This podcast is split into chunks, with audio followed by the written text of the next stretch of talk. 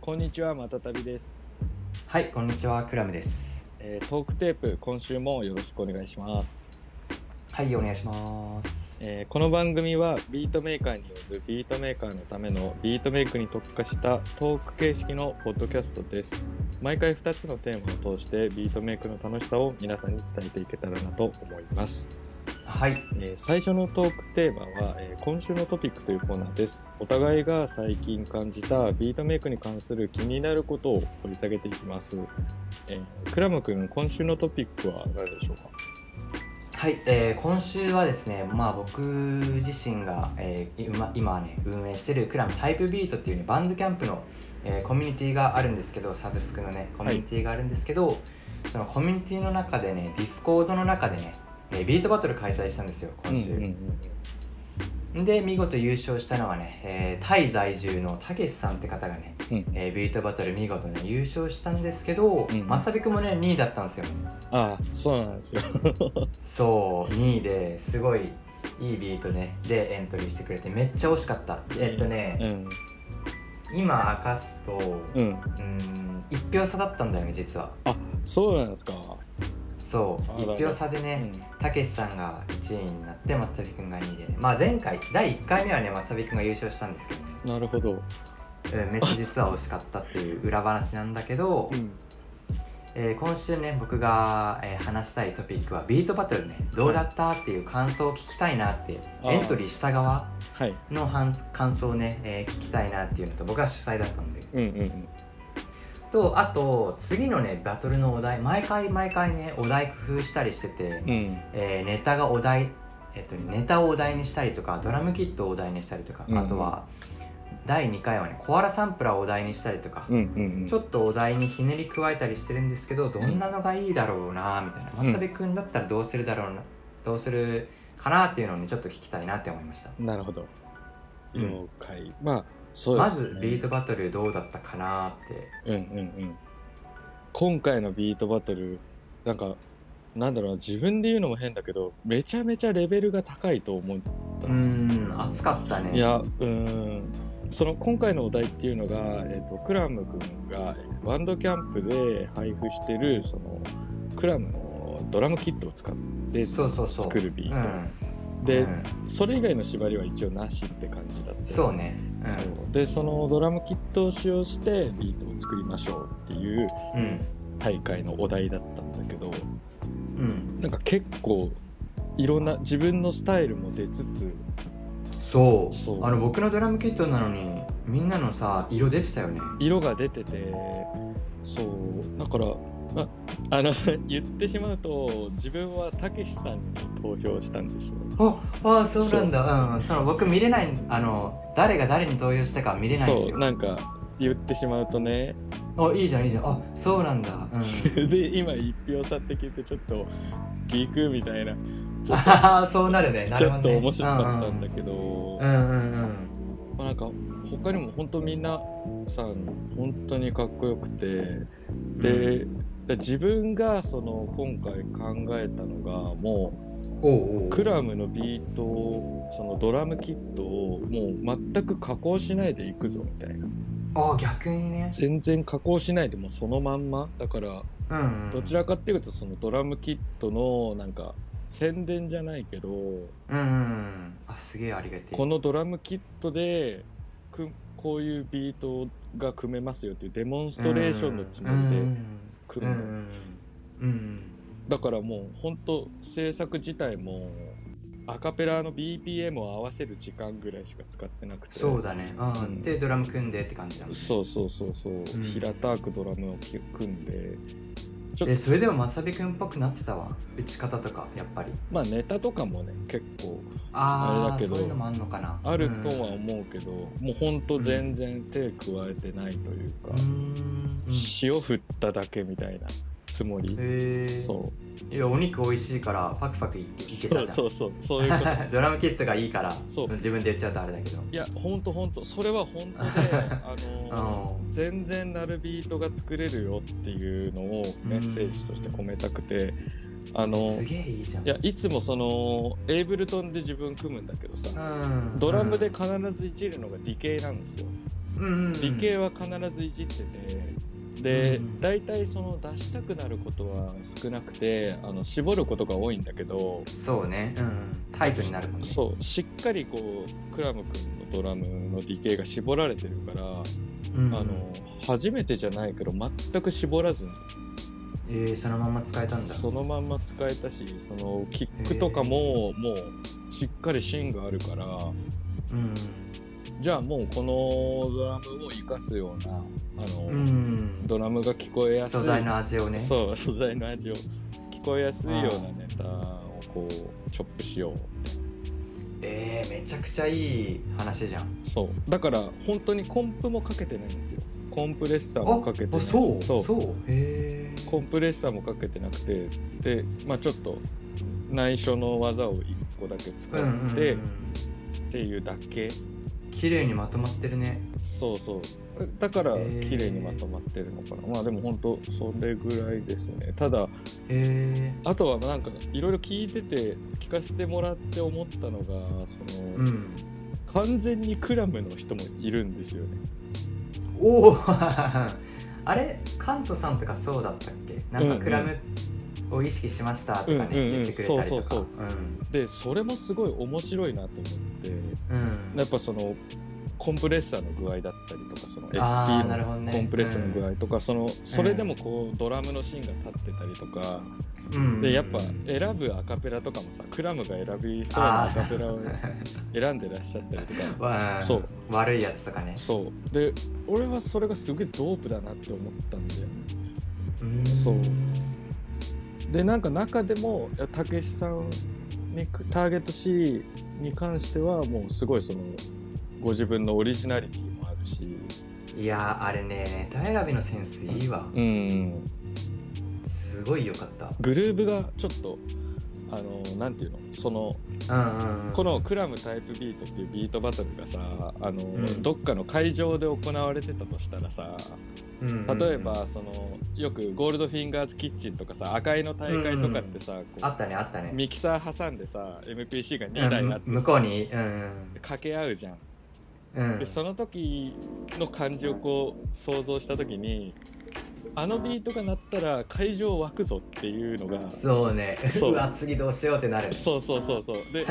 自分がそことかだったらさあの隣とかだったらさもう静かに手叩いちゃうあなっていうー感じがしたんよね。うんうおーみたいなあれ、うんもうイントロもなしのっけからもうズドンとくうる、んだからそこがやっぱやっぱどうしてもテンションが上がってしまったっていうやばっいいてねいううんのはありました、うんただ全体的に本当に自分が言うことじゃないけどマジでレベル高かったと思うしいやレベル高かった今回なんかそれでコンピがあったとしても全然その世界レベルのビートばっかりだったねと思う、いけるねううんんレベルがね伸び伸びてきてんだよねなんかそのずっと入ってる人がはいはいはいいろんなテクニック吸収したりとかうん、うんあとはあのセルフプロモっていう自分のさビートを投稿するチャンネルあるじゃんあるねあそこでちゃ投稿したらみんなアドバイスしたりとかここいいですよとかさうん、フィードバッフィクードがバもッらえる、クそうそうそうもらえたりしてそれちゃんとねなんか吸収しててうん、作るビートレベル上がってんだよねそうだねこれすごいなって思ったこのディスコードすごい自分で作ったけどこのディスコードすごいなって思ったわ多分ねそうあのみんな離れてる場所で、それぞれのスタジオでやってるから、わからないけど多分なんかまとまったらこれすごいこと起きてる気がするんだようんもものすごいあの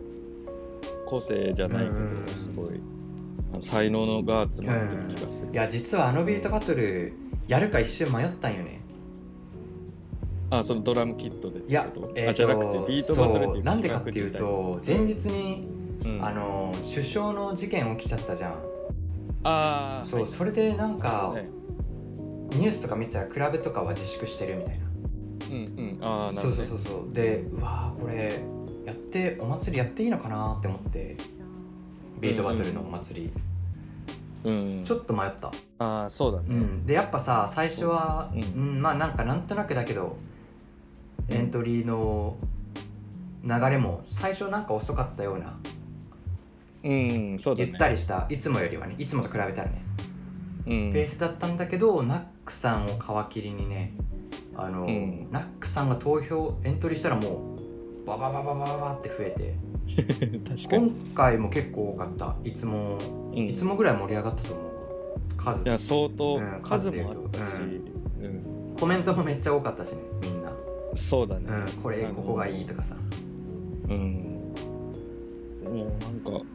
まあ、とりあえずやっぱ持ってかれてるその悲しいことがあってもう、んうんやっぱ音楽そうねそ結う構あとこれにエントリーするビート作る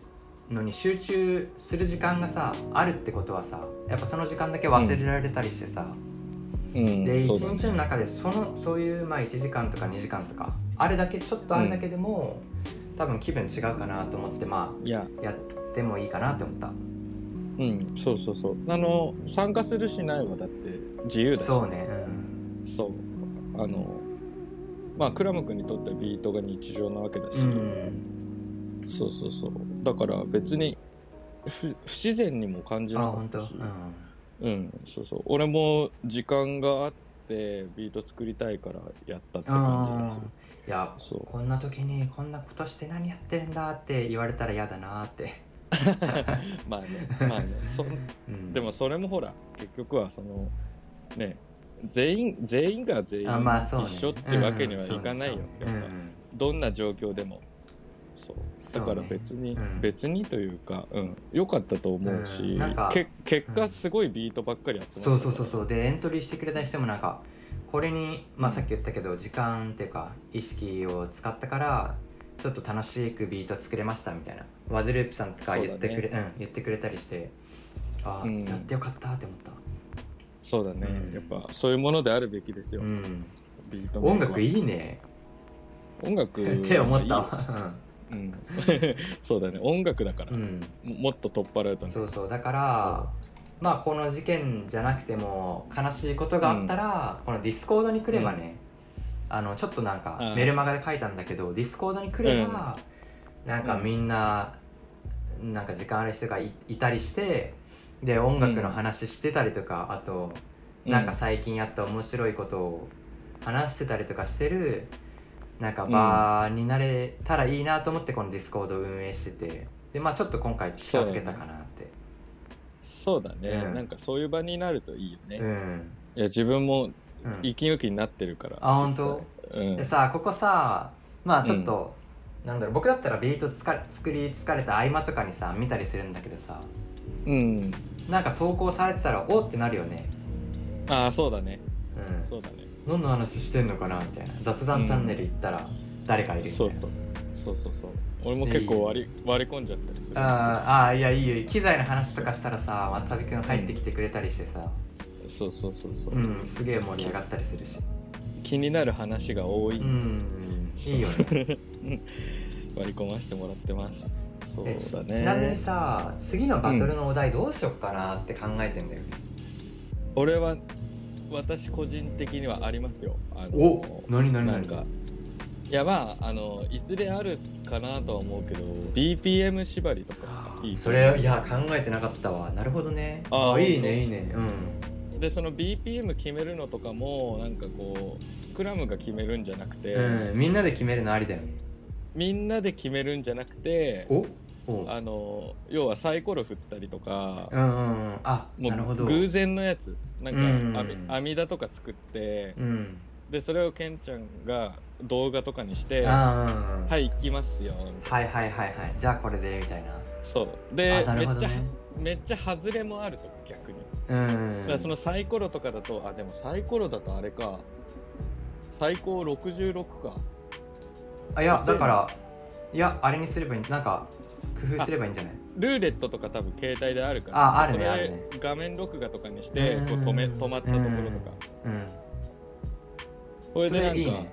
うんまあ、最低60以上から、うんうんまあ、一定160までとか、まあ、そ倍うだね速で取れるような BPM 決めて、でその中でこうポッつってじゃあ今回はこれでみたいな、あそれいいね そういうのもおもろいかなと思うめっちゃいいじゃんあのー縛ろうと思えばいくらでも縛ることはできるから本当さビートメイクとかっていろいろあるでしょ、多分あでもコンプなしとかそうそうそうコンさっき言ったプレッサーなしとかあー面白いねなるほどねうわ僕どうするっちゃろうコンプなかったらそのさあそのめっちゃ工夫必要じゃん、うんそれがいいアイディアになりそうだねなったりする可能性もあるしどうしようって今めっちゃか頭で考えたりするよなるほどただやっぱ それもさバランスだよねあの、うんやりすぎるとそう、ね、やりすぎると泥仕合いすぎるそうそうそうあ男の性そがのかっこいいビート出てこんとまああのなんだろうどどうしようもないもんねそうなるほどなるほテンショどン上がるやつじゃないそうねある程度そうでいやそのバランスが難しいんよバランスが難しいほいで、まあ、BPM とかまあ無難かなって思うけどねああなるほどどねおいいねうんいいねでそれもクラムが決めるんじゃなくてうん偶然偶然で決まるいいねいいねいいねリズムルーレットみたいな感じでは目いはいは隠いしして、ああなるほメどタねホルム、はいはいはいそうそはいうそうああなるそほういどうねゲゲームっぽさあっても面う白い、んああいいねいいねそうだからなんか教室にさみんな集まってさうんクラムがこう教団の前とってさ、うん行くよ次のビビートバトルはっつってさ、うんそう行くよっつってバーンってやってうさ、んうおーっていう人とさ、ううんわーってこう沈む人とさ、うんなるほ どいやねでもでもやるしかねえってビやートメーカーだからみたいな、そうねそうねそう挑戦つけつけられたらさうんいやこれ苦手だからって言えないよね言えないよねいいねいいねうんそう そういうのもおもろいかなって思いました、あいいじゃんちょっと 使わせてもらいますわそうぜひクラム君もこう楽しみながら考えてほしいですよありがとうございますそうそう参考になボりスまとしたボスのクラム君にはう、んうんはいそん僕なはとそころのですかね簡単なビートバトルどうだったっていう質問でしたまあ次回も楽しみにしてますってことうで、んまた来月やろうかなって思ってるんでお嬉しいはい俺も頑張りますはいはい。じゃあ今回今週の私のトピックなんですけど、うんあそのビートライブに関してうんうんうんなんだけどそのクラム君もビートライブで SP40 をよく使そうんうですねねうんうんでその時にどんなエフェクトを使ってるのかとかうんそのそのエフェクトをどういうふうにどういうパラメータで動かしてるのとかそういうのを聞きたくて、なんか、うんうんなるほどっていうのもそのこの前ねライブした場所がそのもうヒップホップとかすら聴かない人たちうーのん前とかでビートライブをする機会があってなるほどねでなんか結構な人がいてですねああで人いたんだうんうんうん人もたくさんいてでこう座ってうん自分らを見てるみたいな状態だったんだけど、うんなんか体は揺れてるけどうんみんな頭の上にハテナが見えるああなるほど、うん、そうだよねなるほどねそのうんその感じが否めない。うんでこれが、まあ、例えばビートライブのあまりやってこなかった今までビートメーカーさんたちで今後やる機会があるって時になんかこうどういうエフェクトを使ったらこうねあの効果的なライブパフォーマンスができるのかっていうのを、その今までビートライブをたくさんやってきた倉野君にうんなんかおすすめがあったら聞きたいなと思いました。うんえでもとりあえず盛り上がりで困ったらルーパー使っておけばいいんじゃ ないああそうだよね。うんえそういう話よねそうそうそうそうあのあーもうこれこれっていうのを聞きたいんだけど。ルーパーはやっぱ音面白いんじゃないあんなドゥルルルってさ、うんえーなんか普段聞いたりとかしないからうん、まあ困ったらスネアのとこスネアのタイミングに合わせてルーパーかけるとかはいはいはいはするだけでも結構盛り上がると思うしいなるほどなるほどやっぱルーパーですね、そうあとああそう、まあ、ちょっと話変わるけど僕あのカオスパッド欲しいなって思ってんだよね、あはいはいはいうんうんカオスパッドって何あれなんて説明すればいいとかいなカウスパッドは要はエフェクターなんだけどエフェクターって言えばいいんかそうあの手で触ってさ例えばフィルターを選んで、うん SP みたいうんに、うんうんでそのフィルターをこうギューってこう、うんうん手をさしぼめるとそういう音になるそうタッチパッドがあるんよねあれそうタッチパッドなんですよで手でその上にしたらさ上の方を触ったら例えばルーパーだったらダララララって速くなってそう速くなって下下触にっしてたたららドゥルルルルルルねうんうん調整できるみたいな感じよねあと左右もあるみたいな感じよねそうそうそうそう上下左右でいろいろ動かせるみたいななんかディレイとかも結構面白いうんのちょちそょうっであとれさ触るとそうかかり方面白くてうんうんいいなってうんうんうん思ってつなげるのもありかなみたいななんか結構制作でも使えそうだしそれこそあの一緒にその時ね一緒にライブしたビートメーカーの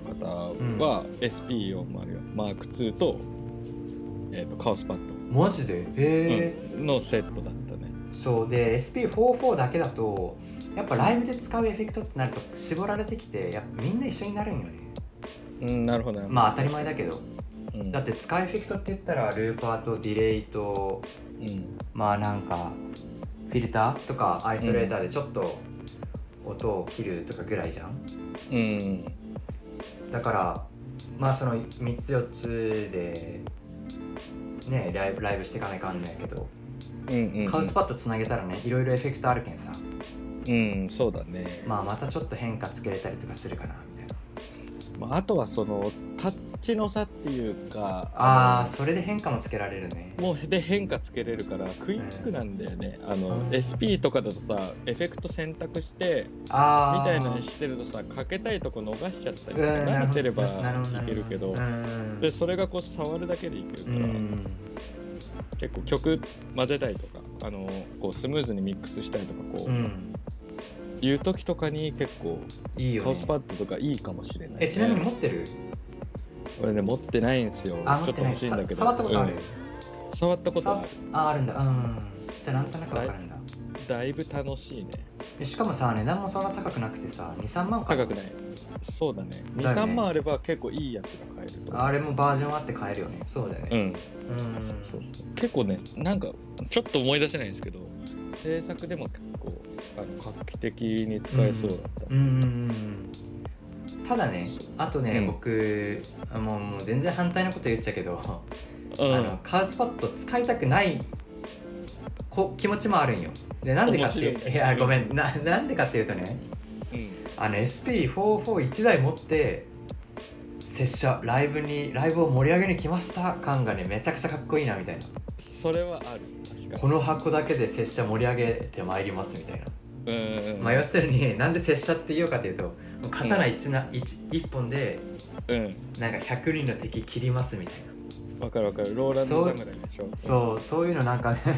めっちゃかっこいいなって思ってわかるわかるなんかこう自分のビートだけで盛り上げますみたいなうんうんうんうんそんななんか鉄砲やら戦車やらいりませんみたいなっうんうんうんていうのがかっこよくて確かにその面もあるうんごちゃごちゃつ確けかにてんじゃねえよみたいなあのそうだから要はその 鎧とかつけてない感じ、ね、そうそうそうそうそうんわかるわかるう刀一本でやり合うぜみたいなのが結構かっこよなんか男らしくてかっこいいなと思って全然反対のこと言っちゃうけどつけたくもない、えーうんカウスパッドをつけたくもない気持ちも あるなるほどねそまあでもやっぱりさそういう人って熟練じゃん侍って切り方一つじゃないじゃん、う侍、うんわかんないけどこう上からバーッと切ったりずうんっとさ刺したりとかうんうんうんそう要はそれがエフェクトの手数だったりすると思うんだよね、うんそうそれでやっぱこうルーパーはもう正統派っていううか、んうん正統派の切り方で、まああとは、まあ、自分が使うのは結構アイソレーターとかうんはライブあれいいでよ使ねったりとうかんそうするなんか展開に展開になるよねそうそうそうあのミミッドをちょっと出してあとローとハイを切ったりとかして、うんうんでこうアイソレーターかけながらミッドを下げてすごうんい音を、うん音を薄くした後にうんバコーンって出してうんそうそしたらその勢いっていうかなるもんねそう余計に抑揚がついたりそうそうあ抑揚かそうねそうねうんうんうんうんあとディレイディレイを使ってこうドラムをちょっとダブっぽくダブつかせたりとか、あ曲変える時じゃないんだあそうそうそう曲鳴ってる結時にうんうんう構ん鳴ってる時とか、なんかオンのドラム結構グルーブがこうグリッドに乗ってるような普通のあんまよれてないビートの時とか、あーなるほどいいねいいねをなんかあえてこうあーガタガタガタガタガタガタうってさせたんりあ僕そんな使い方したことなかったからううん曲変える時しか使ったあの使った使ってなかったわうんなるほどねあとなんか自分が言いたいのはあのルーパー使うのが上手い人うん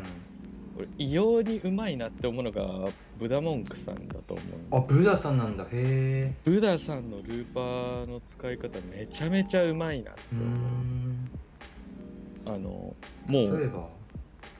あのねなんか例えばスネアを捕まえるじゃんうんルーパーそに、うねスネアをそうねそうね捕まえてこうタッタッタッタってさせたりとかするときに、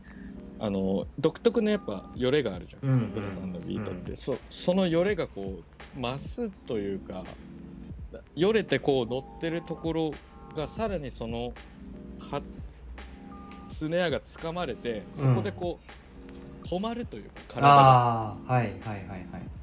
でそれでその白通りに戻ってこなかったり戻ってきたり、うんうんうんで余計にわかるこう不安定な、うんうんうん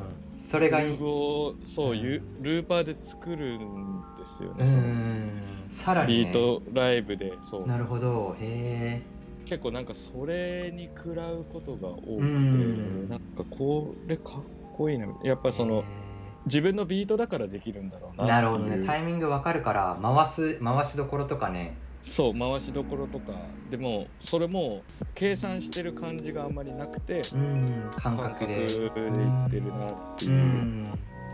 結構ライブパフォーマンスで使われるっていうのうが、んそうだね余計にそのうんやばいなって思う、ね特えに最近僕がさうん、ルーパー作るつ使うのうまいなって思っとる人誰かわかるえー、誰だろうえディビアーシあ、えーじゃあ正解言っていいうんいるすぎあーイルスギもはいはい、でゴーくんはなんかうまいまあなんか言ったら僕が好きなような男らしいなんか、ルーパーの使い方でもうスネアにもうダレレレはい終わりみたいなはいなんかずーっとバーってやるんじゃなくて、ダレレレバーンっつって、うんなんか男らしいもうスネアの使いあスネアじゃないルーパーの使い方がうんなんかめちゃくちゃ好きまあでもあのイルスギに関して言うと俺もあの結構現場一緒になったりとか、うんあのよく見てるんだけどあの体の一部みたいになってるよねあそうねそうあのもう本当言ったらローランド侍かもしれない、うんいやゴーくんもローランド侍だよローランド侍でしょうんであのそのルーパー一つにしてもこうすごいこう体をこういグルーブさせながらもうんうその延長で使うってういんうそうねそうねそのうん柔らかい手さばきがそのビートのグルーブと全く一緒っていううんか、うんわかるめっちゃわかるなんかそう体の一部みたいな感じがするんで、やっぱでりそれがあの見てて心地いいうんうんうんライブしてるって感じその楽器みたいにああそうねああ確かにそう確かに楽器っぽいよね要は上手いギタリストがさこうギターをこううん体の一部みたいに使うそうねで手さばきすげえとか言ったりするよねと結構手さばきがなんかあの正解は多分そういうのないと思うんだけど、うんやっぱ。うんだからゴーくんの手さばきとかもさ入れすぎの手さばきすごい独特じゃんそ独う特っていうかもう染みついてる感じがするそかうら、ねうんあれがやっぱり魅力なのかなと思うねうん、確かにあれは見てていいなって思うねかそっうこいでいビートライブってやっぱうん、なんか自分もめっちゃ盛り上がるけんさうんうん結構ノブをさ強く触っちゃってさ、あはいはいノブが壊れる汚くなるあそう時々そうだねとうん特に一番右のロノブとかルーパールーパーの時のノブやけんさあの行きがち、うんうんわかるうん、す引きが甘くなるそれすごいわかるっていうのがあの俺も経験がありましてあうんのスローライツっていうイベントがうん東京であるんですけど、でうんそれであのビートライブを4人で一気にやるみたいなああセッションみたいなねそうセッションみたいな4人でバックトゥーバックでビートをかけるっていううのんがその楽しいよね当時あったじゃんであの時にやっぱみんなでビートかけて1曲ずつ回していくかうら、んどんな曲がき来るかとかそうわねかそうんねない前の人ねそうでそれでテンションが上がりすぎた私は自分の番の時にルーパーでそのみ一番右のノブを思いっきりひねっちゃって うんうんノブがあの360度回転するようになっちゃうっ んたであれであのある程度いくと止まるようになってるじゃそんもうそれが永遠一う生の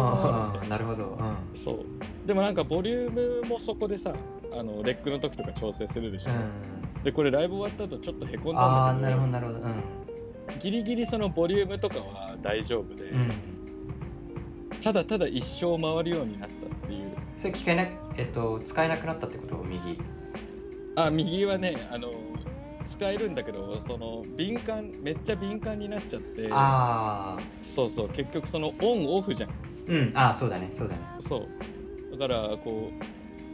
予期せぬところでオフったりオンにうなっんちゃ触ったり、ってないところで動いたりするよねそうそうそうそうゆゆるくゆるくなるとわかるよそうそううんそういう現象が起きちゃったことは、うんうんうんえあだからさハッカーみたいな、うん、 MK2 って強くなってんのかなその辺う MK2 がねノブの手触り全然違うんですよーん MK2 はねあのちょっと慣れるまで強度も上がってるっしょ多分多分強度も上がってるなんかライブ用にセッティングしたって書いてあってなんか読んだような気がする、うん最初慣れなくてねやっうぱんノブ軽いじゃんもうくるって回るじゃんえっ、と普通のやつ普通のそうんのうんうん40あ硬いん今までのだやつはねそうそれがねなんかニュルっと回るんですようん硬くなっててえカクカクじゃないよねカクカクじゃないカチカチじゃカないチよカチではなくてあそうんのカチカチはねエンターキーとかのそのうんメニューボタンみたいなのカチカチなんだけど、うだかんら結構慣れるまであこんなにへーノブうん重いんだっていう、そううん重いっていう感じえ今ライブって MK2 でやってるそうだねうんあじゃあ慣れるんだすぐあ慣れる慣れるうん慣れる慣れる、うんまあまだちょっと慣れてないけど、うんうんうん他の機能とかで、うんうんあそうだまあよでも今はもう機材機能やばいもんね機能がうん、まあ、じゅじゅかなり変わってるしかも最近アップであったでしょあったみたいまだね自分は入れてうないんだんけど、うんそうまあちょっとおいおいここでも報告できたらなとは思いますうね、んどんいなやアアップデートッかプですごいうんすごいいいなって思いましそうそうでもなんかたまにインスタグラムとかで見てるとそのマーク2で持っててライブしてる人とかパッドがさいろんな色に光ったりとかしててたできんだいやこれがなんかなんかそのルーティングをいろいろいじってるからなのあかむずいのむずいんだろうなまあ、多分あの理解すればちゃんとできるんだけど、うんなんかどうやってんだろうみたいな、ちょっえと突撃して聞いてみたいなんでこの11番のパッドは緑で、えうん12番は紫でみたいなうんこれはちょっと気になるところですねまだ勉強できてないですあれエンジニア系なんじゃないあまあだとは思うだよねあのあれとか何待ち受け画面とかさああそうそう待ち受け画面はね挫折してます、うん、でしょあれざむずいよねあれそうだねまあうんドットにしないといけないからうんあそもそもそうわ あそもそもなだるからやっぱりそのデザインデザイン力みたいほなど多分いるよね、うんうんうんなるほどなるほどねうん今こういうのをやりたいんだっつってこうパッてできるようなパッてできるあれではないあじゃあこう思い浮かんでるデザインがあるとして、うんじゃあそのドットにデザインをしてドドットにしないといけうんなないるほどなるほ液晶のピクセルだね、そうそこに合わせただからまあ映えるような作れるそのデザイン力どがあればうんいいかなみたいな、うんそのまま JPEG をポコって載せるわけじゃないんだじゃないんですよなるほどなるほど そうそう。まあだからまあおいおいかなって感うじ。んうんうんうんわかりまあまあすとはスススキンだね。結あ構。あれっそうてうん。えっとどうやってどうなると多分ねオーダーできるあオーダーすんだと思う。そう。でまあそれこそカスタマイズしてる個人でやってるアーティストさんとかもいるとは思うんだけど、うんさ結構そういうとこでも個性が出せるから今までステッカーだったのがさあーこうなんかそうマーク2のスキンをこうちょっと自分のデザインでカスタムしてとかあれって厚紙ってことみんななんかねそういうのもあるけど、まあ、多分鉄板じゃないっしょちゃんとしたちゃんとしたのもあるはずあの個人でできないよねそしたらななんていうのその個人でっていうのはそのスキンのデザインをしてる、まあ、要はカスタムしてるでじゃないとダメだよねそのなんかそうそうそうえじゃあデザイン作ったから今から僕がやろうって言ってもすぐできんやそうすぐはできるそうあだよねそうだいようねオーダーメイドしてる人に発注するってあだよねだよね、うんあーそうそうそうへえそうでもなんかそういうスキンでも遊べるよってういうのがこうん今まではほらあのステッカーとかでもさあの、うん勝手に勝手にアーティストがやってきたことじゃんうんそうねそれがこう公にいろんなデザインもあるみたいな状うん況だから、うなんかその辺もやっぱ個性の出し方として一個んそうね変わった点だと思うけどね、あとまあ僕がでもあの SX とか好きなところがさうん、 あの横のゲジゲジめっちゃ好きだったんだよねはいはいはいわかでる横のゲジゲジの上からステッカーをガシって貼るのがめっちゃ好きだったうんゲジゲジ無視してうんあのゲジゲジねそうそれがなんかヒップホップっぽいなみたいなわかるわかるすげえわかるっていうの俺も無視して貼めっっちてたゃ好きだったうんうんうんうんであれあそこだけさボコって出てさうんめっちゃかっこいいなんかヒップホップっぽいな荒々しいなみたいなのが結構好きだっつた使ってるとステッカーとかも剥がれてきてそうそうそうでなんかその端っこが剥がれたからうん気になるから別のステッカーかぶせるみたいそうなそうそうそうそうあのねセロハンテープ代わりにねそうそう そうそうやってこう歴史が塗り替えられてったりとそうかねうんわかるわかるありますねそう、うんまあでももちろんそういう使い方してもめっちゃいいとは思うんだけどそうだねうんそうそうそう、まあ、結構個性を出すうん場所は増えたのかなとは思いますねはい MK2 もめっちゃ素晴らしいうそうなんかもうこのスキン自体がめっちゃ光るとか、ーんなるほどねななったら面白いよねそのね蓄光、ね蓄光とかで、うんうんそうなんか分かんないけどめっちゃお面白に振っても結構そうねあとはライライブでうん、まあこれは SX だけどうんえっとえジェフってビートメーカーの名前なんだっけスタえっとフラットスタンリーかフラットスタンリーってわかるっしょ俺その人知らないかあえっとねなんか LA のビートメーカーがいるんだよねなうんうんうんでそのかその人はうんえーっとね電気のなんかやってんだよねああなるほどであの透明の SP 作ってたえー、あスケルトンもかっこいいねそういやめちゃくちゃかっこいい基板がさうん見えてさうんもうああいうの好きな人にはめっちゃ燃えるような、うんまあ、ゆええマサル君さ64とかやってた、いやもちろんもちろんだかゲらーム俺らの世代ってほらスケルトンプラスチックの全盛そ期じゃなういそうそうそうあ分かるっしょ分かるっしょ、わかるわかるめっちゃそうわかああのノリあのもうな子供心くすくすぐるようなさ、るうんわかるわかるデザインすごくかっこいいなみたいな64もへえなんかそういうスケルトンの64とかあったしさゲームボーイとか俺ゲームボーイアドランアドバンスはスケルトンだったああそううんえーパーパープルのスケルトン、えーそうそうそう64とか僕も、えっと、コントローラーパープルの紫のスケルトンだった 最最高だねそうであのき基盤見え緑の基盤見える感じとかがすごい良くて、わかるわかるうん、ちょっとくすぐるいんだよねうんわかそるういうのもいいなって思ったうん確かになんか材質とかも違かったら思うし、うんうんなるほどね今今思ったけどちょっと低反発マットとかああいいねあと木とかあるよね木とかはある木目み木たいとなかはあるけどそう結構硬い感じのイメージだからうんなんかファーとかついてたりとうか、んうんうんうんなるほどねそうだからめっちゃファーがモコモコしててうん全体だからあの見てるとさただの毛の塊を持ってるように見えるけど、うん実はそこから音が出るみたいな、うんなんかそそういうのも結構面白いかなと思うねそうなるほどねそうめめっちゃなんつうのその平成のギャルみたいなギャルがさ、うんギャルの携帯ストラップみたいな、うんファうんーでそれでギャルがビートメイクしてたら結構ギャルの方がさ熱ビーいねトメイクし、ビートライブとかしてたらやばくないやばなんならそのガラケーにその SP44 のふわっふわの SP44 って ついてたんですいそガれラで登ケ場すーるやばいねうんそれで登場するとか超やばい、めっちゃやばいじゃんそうそうそう結構材質とかもいけんじゃない、うんなるほどねそう自分でやればうんうんうんっていうちょっとまた脱線気味ですけどまあその、はいビートライブの個性の出しどころうでんすそうですねはいうん、ルーパーーパーを極めようっていううん感じですね、まずはそうね使いやすいうん、使いやすいからウーパーを極めてみましょう自分も勉強中ですが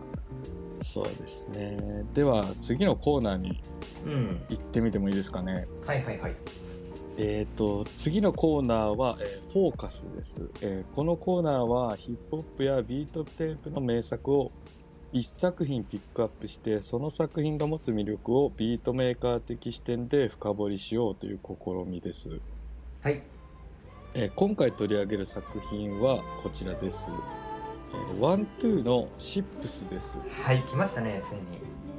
来ました。ありがとうございます。こちらの作品を ありがとうございます。私もワン本当に大好きなビートテープそうねワンツーまさびくんが大好きなビートメーカーでそう今ですね回これやろうってちょっとやろうということで、うんあのうんシップスについて掘り下げていこうと思います。うんえっ、とまあシップスそのワントゥーのシップスの基本情報なんですけど、えーシップスはドイツのビートメーカーワントゥーの初期の代表作です、えー2013年の1月に、えーデジタルとカセットテープでリリースされてまあカセットテープは60本のみ60だけなんちょだそうあのえかなりの小ロットえ持ってるでリリースされた作品持ってでるすねあカセット実は持ってるんですよあ持ってんだゲ取れたんだへそうなんですよえそうで、まあ、そのカセットと,、えー、と LP が、えー2013年の9月にリリースされてますね、うんで2017年に、えー、と白いホワイトワックスで、うんえーと LP が再発されてます、どちらもドイツでプレスされてますで、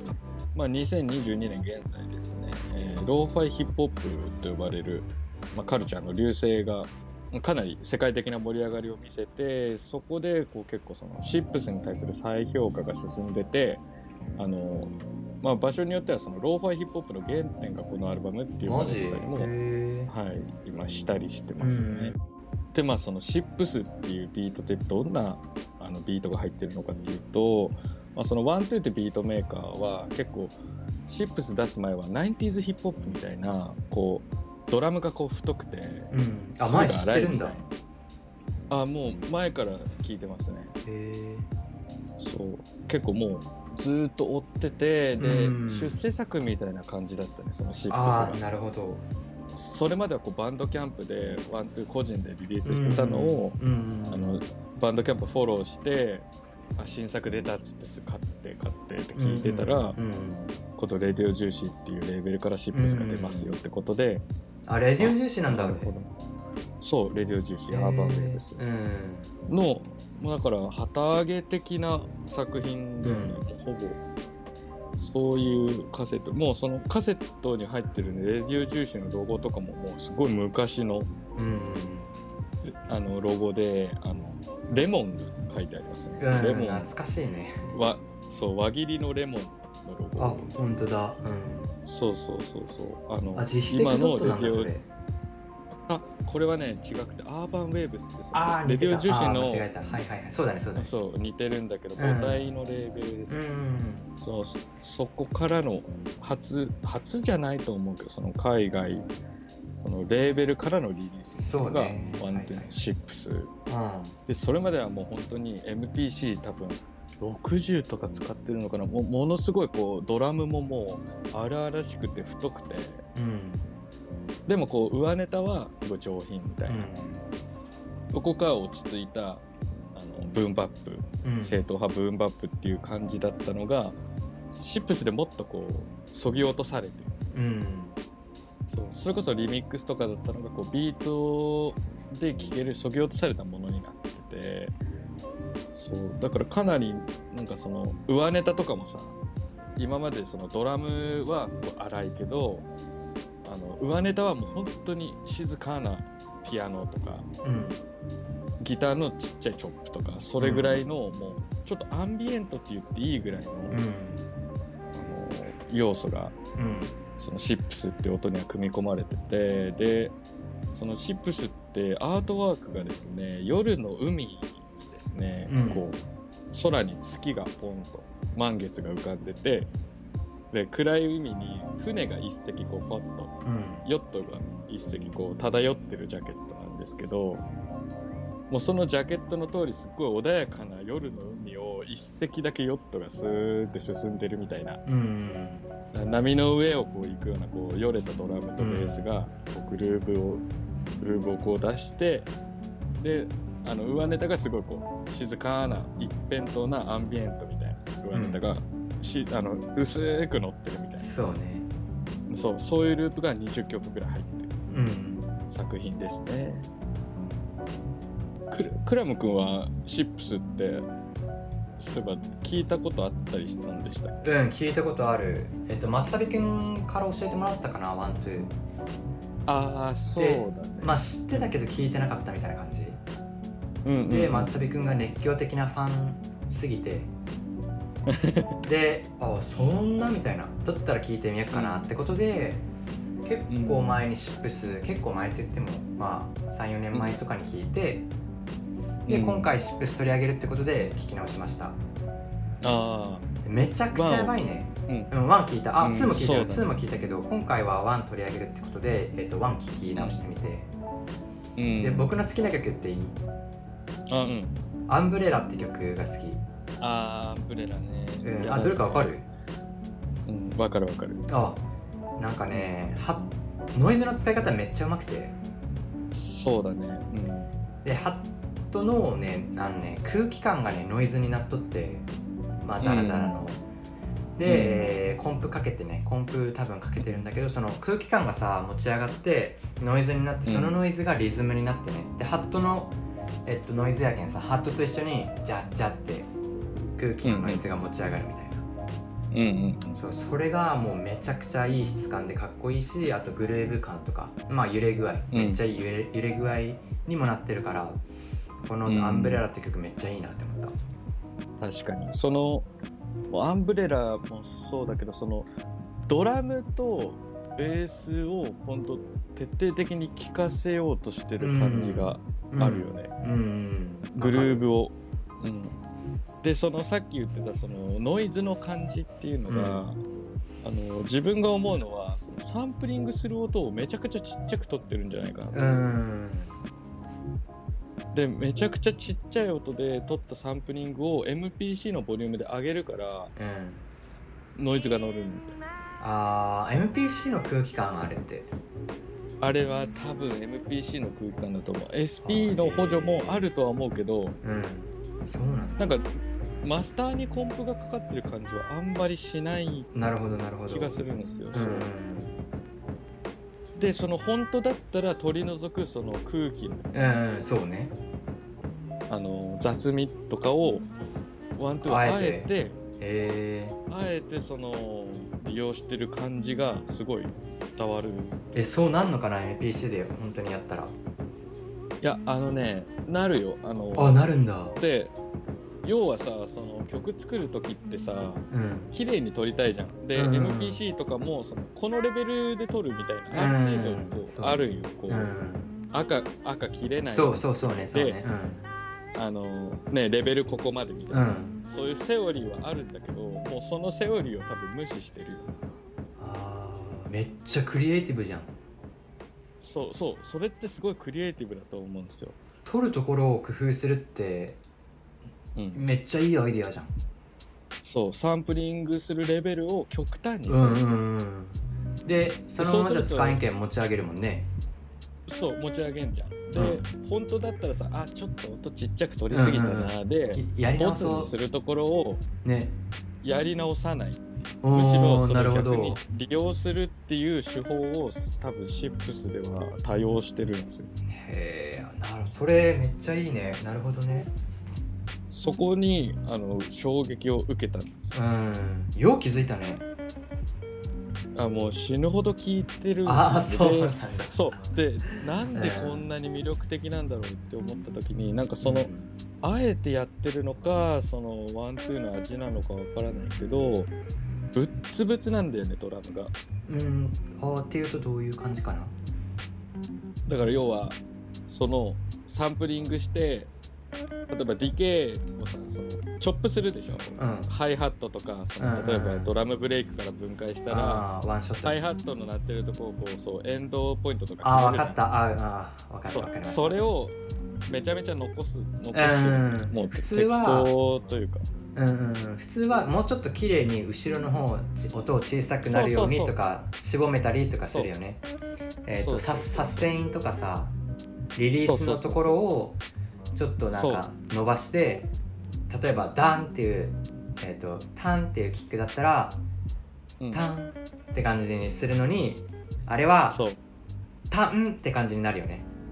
そうそうそうそういうことでしょそのブロックみたいな感じになるよね。そうブロックみたいな感じああなるほそのど。その塊をもうその空気ごと切った塊をグルーブで置いてってるようなだからそのグルーブに加担してるんよ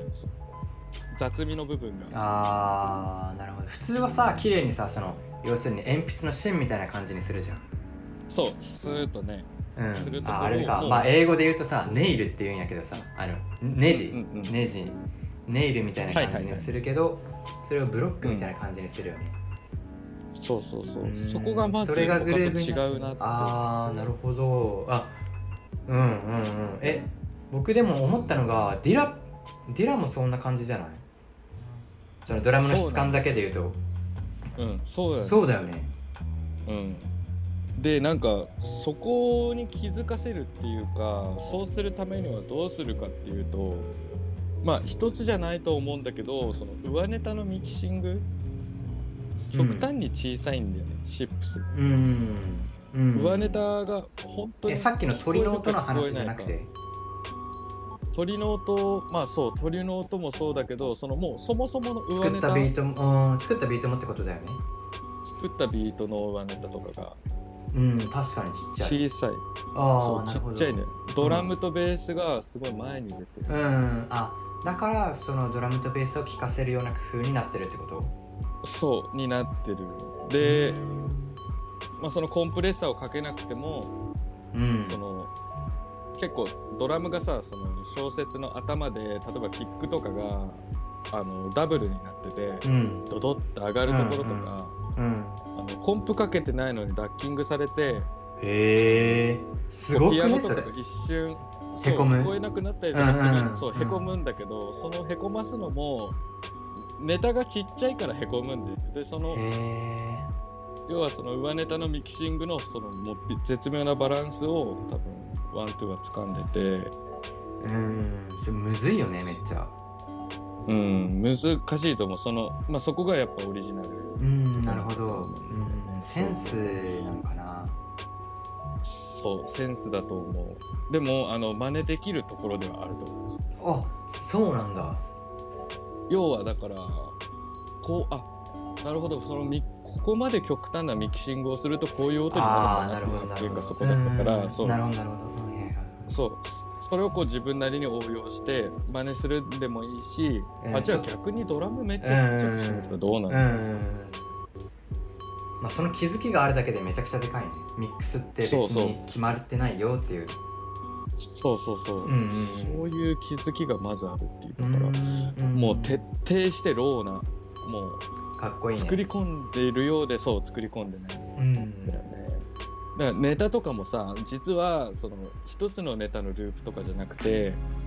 あの別のレコードから持ってきたコーラスのサンプルを実はもっと薄く重ねてたりとか、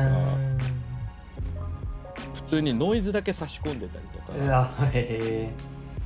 そうなんかその重ね方にもすごいその細かいくすぐったい工夫をしてえるうんだよね、んそれがこうシップスっていうそういう船がこう漂ってるようななんかそのコンセプトにすごいマッチしてうんる、なるほどなるほど、うん、そうだね、うんそうっていう点がもうそのシップスのあの、まあ、音的サウンド面でものすごく魅力的だなっていう感じるところと、まあ、あとはそのアンダーグラウンドヒップホップにあの自分はかなり浸水していまして、うあのその当時ワントゥーを知った知る前とかも90年代とか2000年初頭のアンダーグラウンドなヒップホップをすごい集めて聞いたりとかしてたんだけどうん、うんなんかそういう人に結構共感できると思うんだけどそういう好き者の人の心をくすぐるギミックがですねそのフィジカルに満載なんですよ。うん例えばこのシシップスってテープはあのデジタルバンドキャンプとか Spotify とか、あとカセットで LP の3種類のフォーマットでリリースされてるんだけどうんあのカセットだけジャケットがちょっと違うんですよ。へこれ実際ちょっとクラム君にお見せしますけどこれがカセットテープのジャケットでえうんうんこの、まあ、真ん中に船があって、うんでちょっとこのう辺、んでこっちがですね LP のジャケット LP のジャケットはこういうえどう違う穂の柄を見てみておお本当だそほう、んほんほんほん LP はねちょっと黄色っぽい穂の柄本当だでカセットはお花の柄なんですよ本当だでこの丸の形とかこの飾りね飾りの形とか、うんうんうんもう微妙に違うんですよこのへー真ん中のこの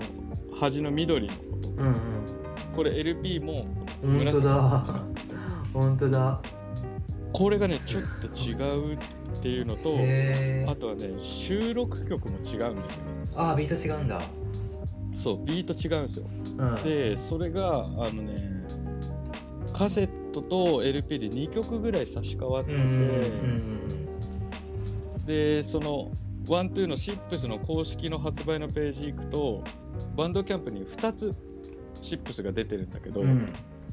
それはカセット版と LP 版で分かれてて、うんうん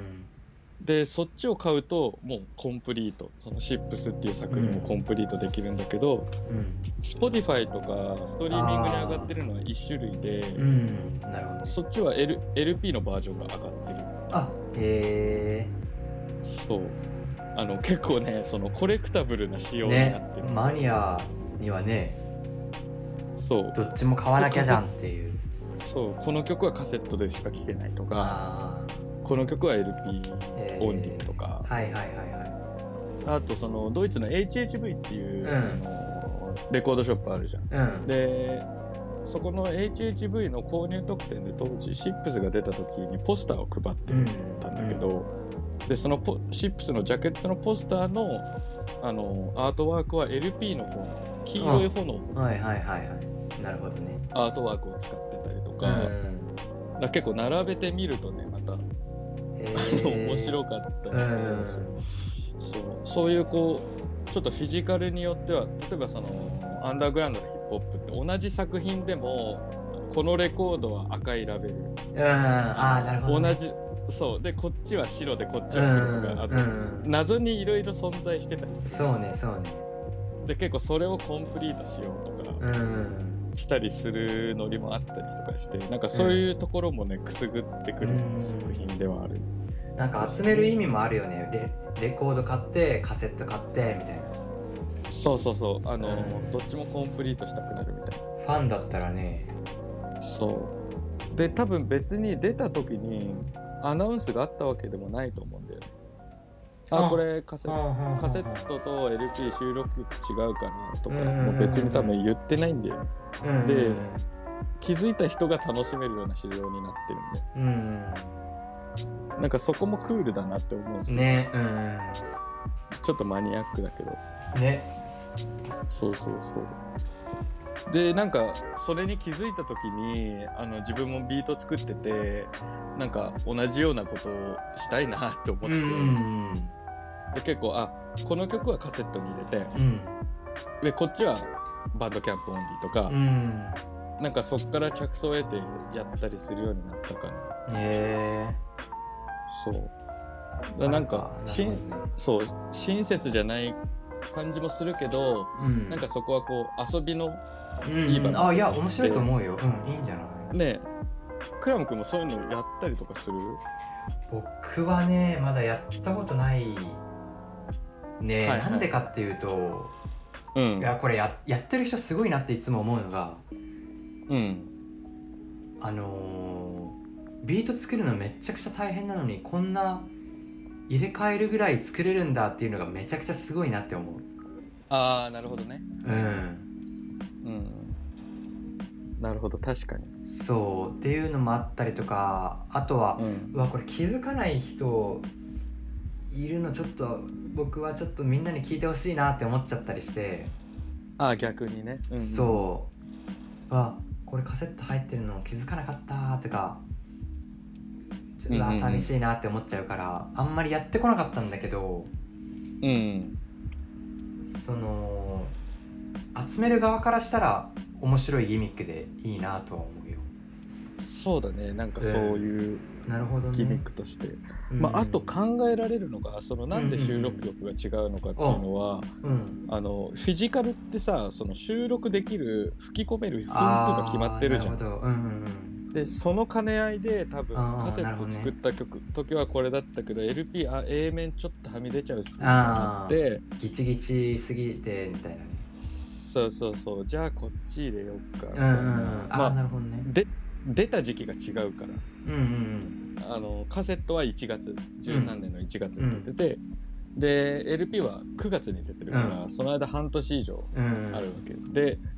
多分それまではさその「シップスって作品がこんなにこうあ反ー響を呼ぶと思わなかったかもしれない。うんうんで多分 LP 化が決定したのかもう決定しててなのか、まあ、ちょっとそこは分かんないけど、まあ、そういうあのフィジカル的な都合もあるかもしれないんで、うんうんうんまあ、でもそれはそれで面白いなってそういうのを考えるのも好きなんだよね、結構うんうんうんなんすげえわかる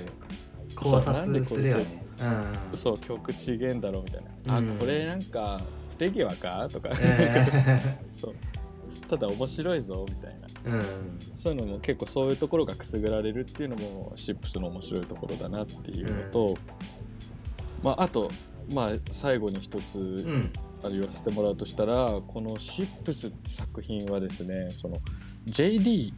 J ・ディラのあのうんヴィンテージっていうビートテープあるじゃん、うんそうこれはもう完全にそのシップスは天然代の2010年代に入ってからのヴィンテージになりうるんじゃないかなっていうんううん個人的には思ってうて、んうん僕もめっちゃ似てると思ったうん、で雰囲気とか多分ワントゥー自身もそのヴィンテージっていう好きだよねテーマに対する思い入れは、うん、すごいあるっぽくて、うんそうで多分そこへのリスペクトがあの音に込められてて、ねうんうんうんやっぱりそのコメントとかあのレビューとか見ると、うんうんこれはヴィンテージだねっていう声がすごい多くて、っていうのもあのクラム君覚えてるかわかんないんですけどあの俺がシップスをクラム君におすすめした時に、うんなんか「えこれ今のローファイヒップホップとどう違うの?」みたいなクラム君がうん聞いてくれたじゃん。あーでなんてなん松尾君の答えなんだっけなんて返したっけ俺俺の答えはあのもう今から行くからシップスを聞かすからっつって。うん多分クラムくん家に行って一緒にシあッープちょスを来聞たいっけてうんうんで最初の1音聞いた時にクラムくん結構鋭い目つきでうん「これディラのヴィンテージじゃん」っつってあ言ったっ けうんそう言言ったのでそれをあを覚えててうあん俺分かってもらえた嬉しいないやもうもうもう絶対好きじゃんって思ったワントゥそーうはそうディラ好きじゃんってそうそうそうだからそこがこう今のローファイヒップホップみたいなああのループは結構うん綺麗なループだったりするでしょ、うんだからそこじゃなくてこう結構ビートメーカーっぽいギミックが MPC っぽいギミックがあるからーうん一見こう単調のワンループかと思いきや深うんく聞くと、あこうんれディラのヴィンテージみたういなんうまみがあるなってうんういうんふうになってしまうんですうよ。んでそれで言うと僕あのシップス2の方がディラのヴィンテージっぽかったわ、ああなるほどね。うんうんうんなんかドラムの2はさもうもうちょいさドラムがさ跳ねてるっていうか、ああそうだね。うんんそういう質感だったからうわうん、俺もヴィンテージじゃんって思った、ああ確かに確かに。うん、